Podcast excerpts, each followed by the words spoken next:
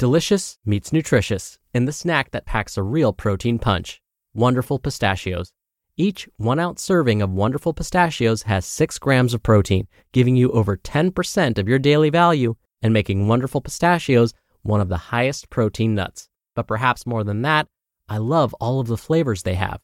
Their sea salt and vinegar ones are my favorite when I'm craving that flavor but want to keep it healthy. But that's just the tip of the iceberg.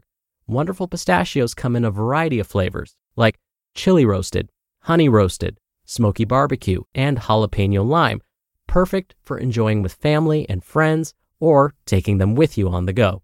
Whether you're a pistachio purist who loves cracking open every nut, or you prefer the convenience of no-shells pistachios, Wonderful Pistachios has got you covered.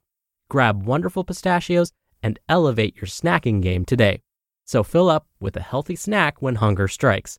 Visit wonderfulpistachios.com to learn more. That's wonderfulpistachios.com. It's another Q&A edition of Optimal Health Daily, episode 1708, and I'm Dr. Neil Malek. Hey there, happy Friday, and welcome to another Q&A edition of Optimal Health Daily, where I answer your health questions related to fitness, diet and nutrition, and lots more. You send in the questions, and I answer them for you. Now, if you want to know more about me and my background and my credentials, definitely check out the first Q&A episode from earlier this month. That's where I go into more details about all of that.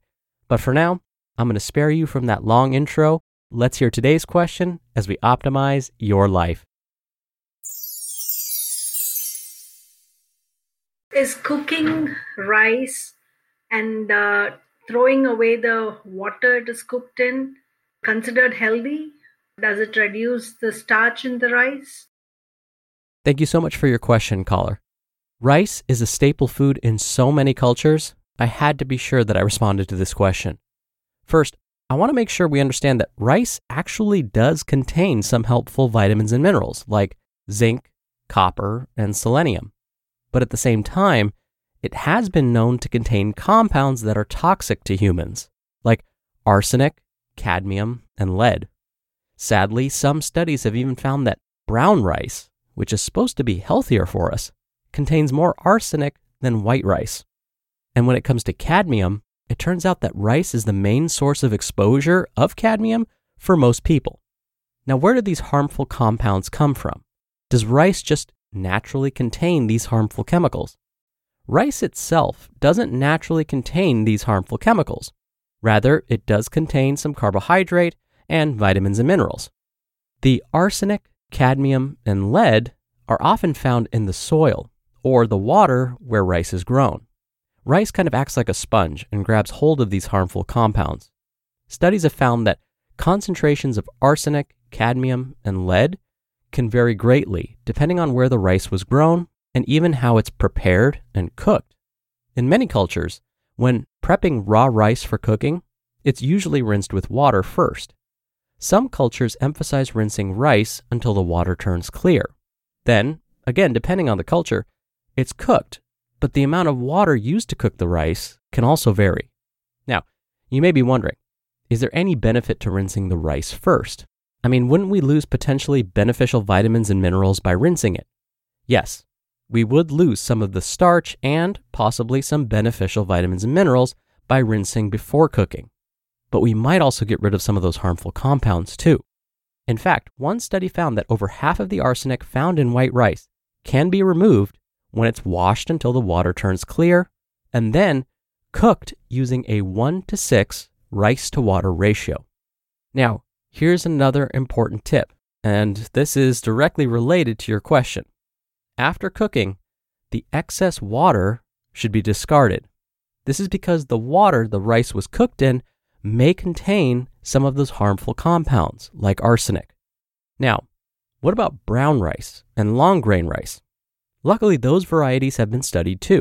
It was found that cooking brown and long grain rice with excess water, in this case, instead of a 1:6 ratio, a 1:10 rice to water ratio, removed about 50% of the arsenic in brown rice and 40% of the arsenic in long grain rice.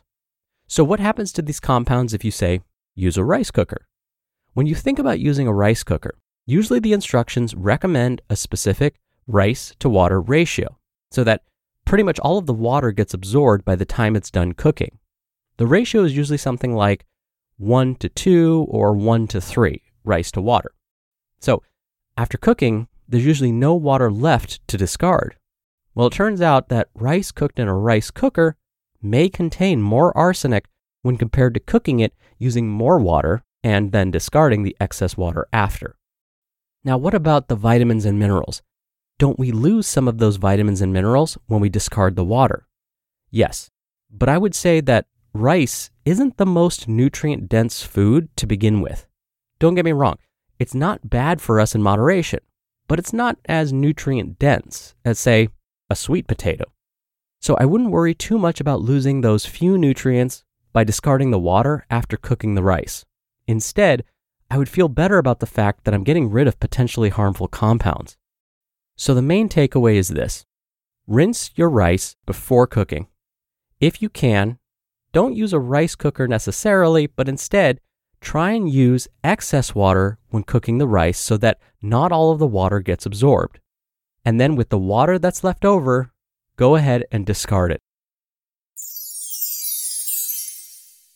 We're driven by the search for better, but when it comes to hiring, the best way to search for a candidate isn't to search at all. Don't search, match with Indeed.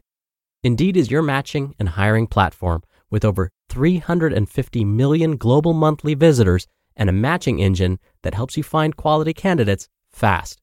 Ditch the busy work. Use Indeed for scheduling, screening, and messaging.